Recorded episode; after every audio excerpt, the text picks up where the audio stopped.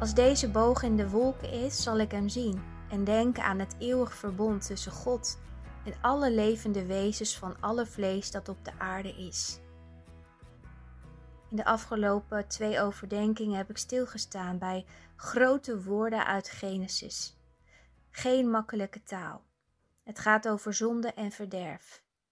Over ons mensen die het kwade hebben opgezocht. En nu gaan we over naar deze woorden uit Genesis 9, vers 16. En het verhaal over de zondvloed is een aangrijpende geschiedenis. Slechts acht mensen worden gered van de dood: Noach en zijn vrouw, hun drie zonen en hun schoondochters. Je moet je voorstellen. Als het water is gezakt, mogen deze mensen de ark verlaten en de aarde opnieuw bewerken.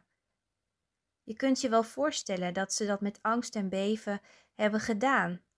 Want stel je voor dat op dat moment ook de wolken weer donker werden.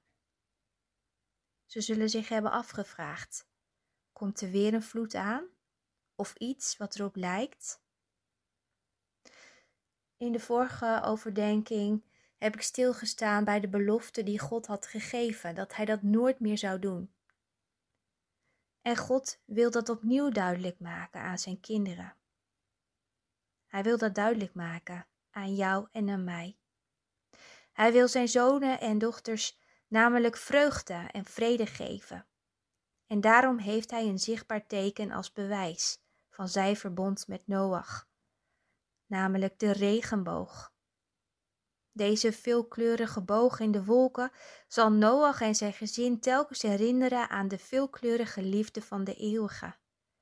Dit teken maakt duidelijk hoe God tegenover zijn schepping staat. Het verbond met Noach is namelijk ook een verbond met de aarde. Er staat namelijk geschreven in het woord en God zei: Dit is het teken van het verbond dat ik geef tussen mij en u en alle levende wezens die bij u zijn, alle generaties door tot in eeuwigheid. Mijn boog heb ik in de wolken gegeven. Die zal dienen als teken van het verbond tussen mij en de aarde. Wat mooi hè? Wat mooi en prachtig dat God de regenboog heeft geschapen. Dat dat zichtbaar werd en nog steeds zichtbaar wordt. Want er zijn nog steeds regenbogen aan de hemel te ontdekken. Kijk ernaar.